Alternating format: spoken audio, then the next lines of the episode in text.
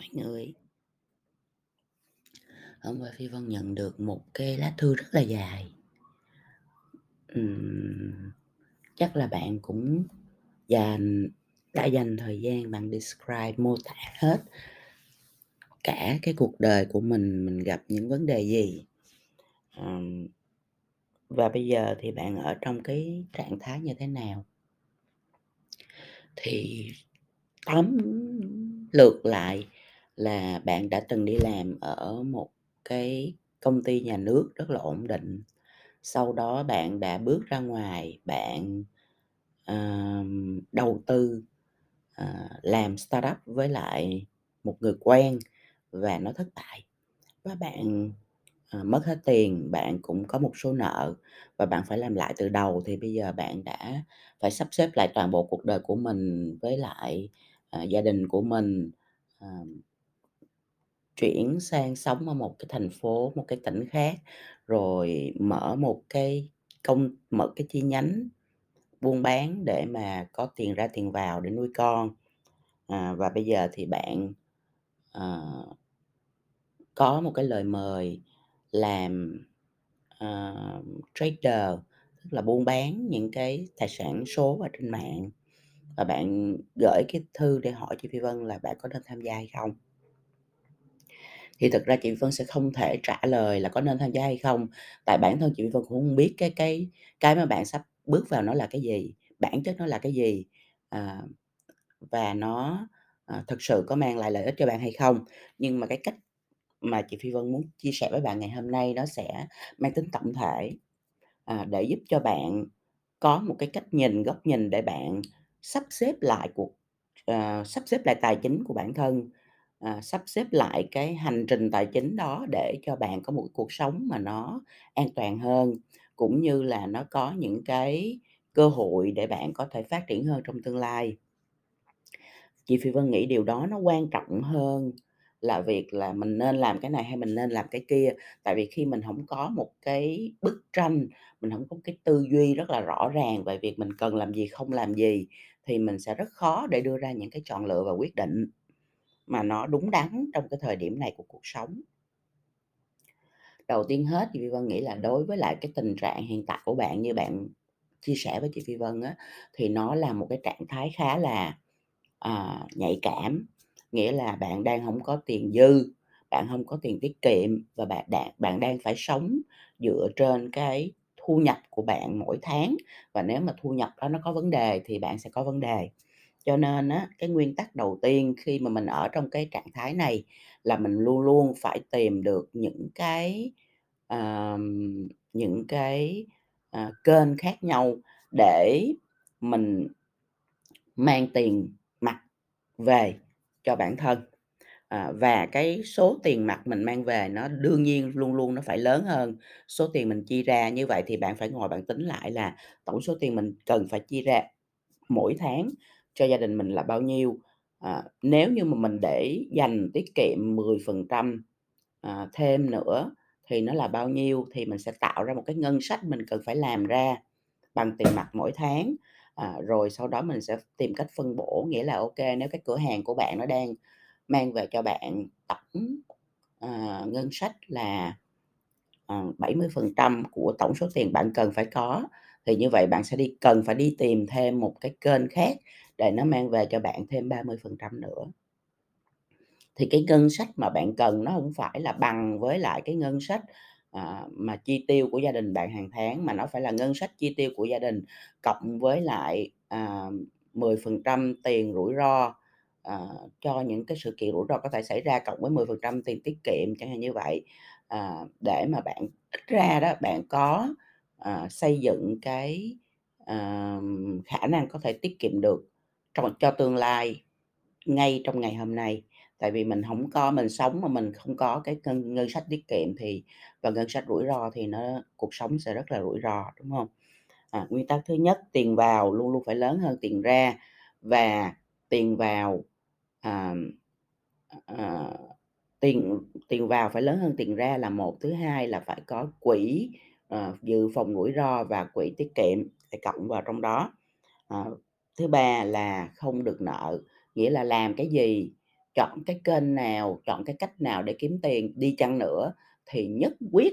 là không bao giờ được chọn cái kênh nào mà nó có thể tạo ra nợ, hoặc nó bắt bạn phải đi mượn nợ nơi nào đó để đóng vào trong đó để được để được làm cái cái chuyện bạn sắp làm, là big no no, không bao giờ được làm như thế nha. Trên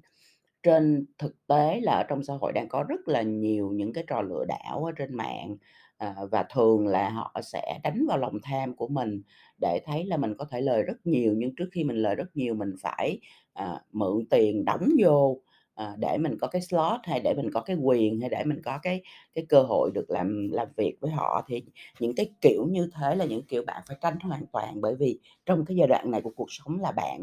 không có khả năng được nợ, không có khả năng mượn nợ, không có khả năng trả nợ, cho nên là bạn chỉ có thể, à, tạo ra tiền, à, tạo ra doanh thu, tạo ra ta ra tiền mặt cho ngân sách của gia đình mình, à, bằng cái cách là mình làm việc thôi, mình mình tham gia làm việc thôi, chứ mình không bao giờ cho phép mình tham gia vô có tạo ra nợ. Đó là chuyện đầu tiên. Sau khi bạn bạn có cái bức tranh như vậy rất rõ ràng rồi và bạn thực hiện nó rồi, thì cái chuyện thứ hai bạn cần phải quan tâm đó là mình phải có những cái đầu tư ngắn hạn. à, mình sống mình không thể nào mà mình cứ, à, ngày nào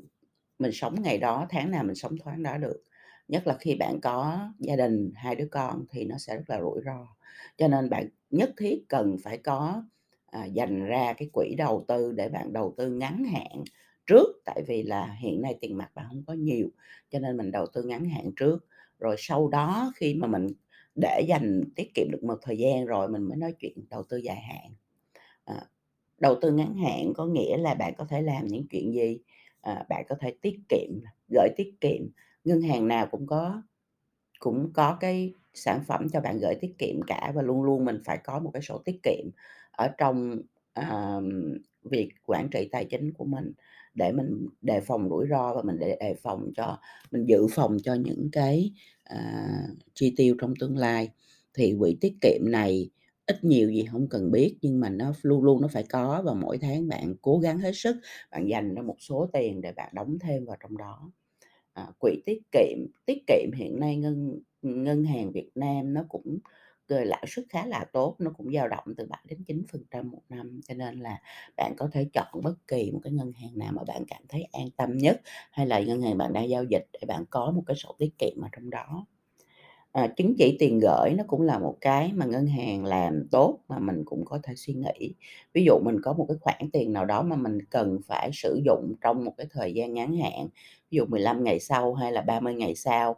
thì trong 15-30 ngày đó mình hoàn toàn có thể, à,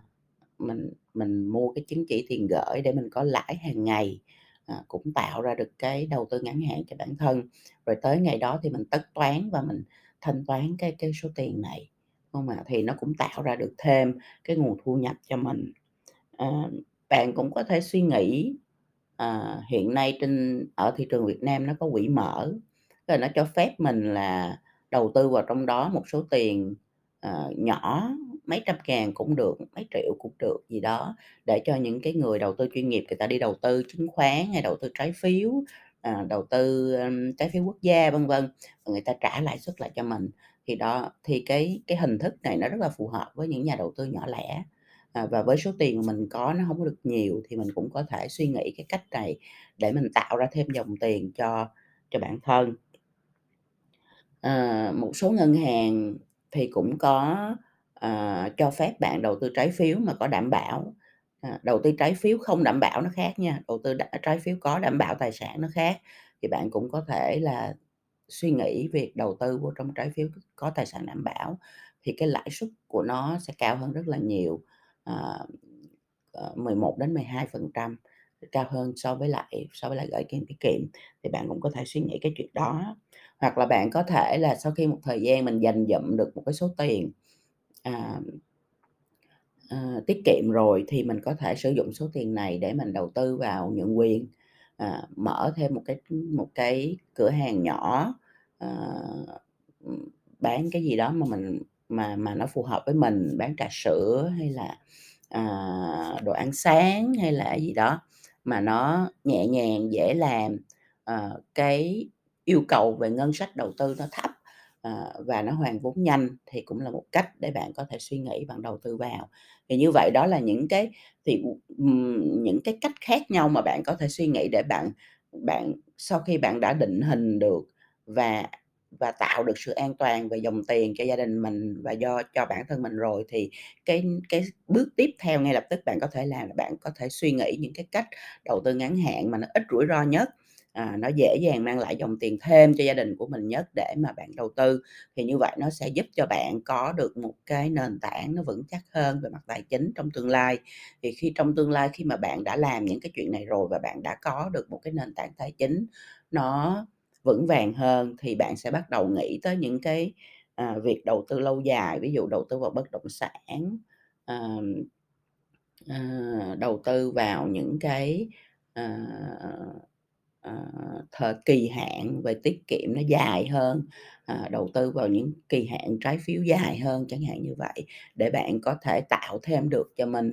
trong cái danh mục đầu tư những cái kênh đầu tư khác nhau. Cuối cùng mình rất là quan trọng đó là mình cần phải luôn luôn có những kênh khác nhau để tạo ra doanh thu, tạo ra dòng tiền cho bản thân mình và những kênh đó, à, mình phải lựa chọn có cái có nhiều rủi ro hơn nhưng mà mang lại tiền nhiều hơn, có cái ít rủi ro hơn, mang lại tiền ít hơn, nhưng mà nó sẽ là một cái portfolio, một cái danh mục đầu tư chứ nó không thể dừng lại là mình làm một chuyện hay là mình làm hai chuyện ha. Nhưng mà trong nhớ cần nhớ nhất trong giai đoạn này là không nợ, không làm gì mà có nợ ờ, mà tạo ra nợ hết. Hai nữa là, à, cái ngân sách tổng ngân sách cần mang về là bao nhiêu bạn phải tính, ờ, bằng với ngân sách chi tiêu của gia đình cộng ngân sách rủi ro, cộng ngân sách tiết kiệm. Rồi sau đó bạn phải chắc chắn một điều là bạn làm mọi thứ có thể để mang dòng tiền vào nó lớn hơn dòng tiền ra, để bạn giải quyết được những cái vấn đề tài chính hiện tại trước đã. Thì đó là một số những cái chia sẻ nó khá là, à, thực tế và nó, à, nó nó nó nó dễ làm nhất, à, cho cho bạn. Ờ, mình cần phải có kỷ luật khi mà mình rơi vào một cái trạng thái, à, về tài chính nó không ổn định. Và khi mình đưa mình vào trong trạng thái kỷ luật này và mình mình mình quản trị nó tốt á, thì trong một khoảng thời gian không xa bạn sẽ quay trở lại build được, xây dựng được cho mình một cái sự ổn định về tài chính nhất định để bạn có thể bắt đầu từ đó, à, bạn làm được nhiều thứ hơn cho tương lai, cũng như là, à, đảm bảo được hơn về cuộc sống tương lai, về sự an toàn tương lai cho mình và gia đình của mình ha. Thì Phi Vân chúc cho bạn thành công.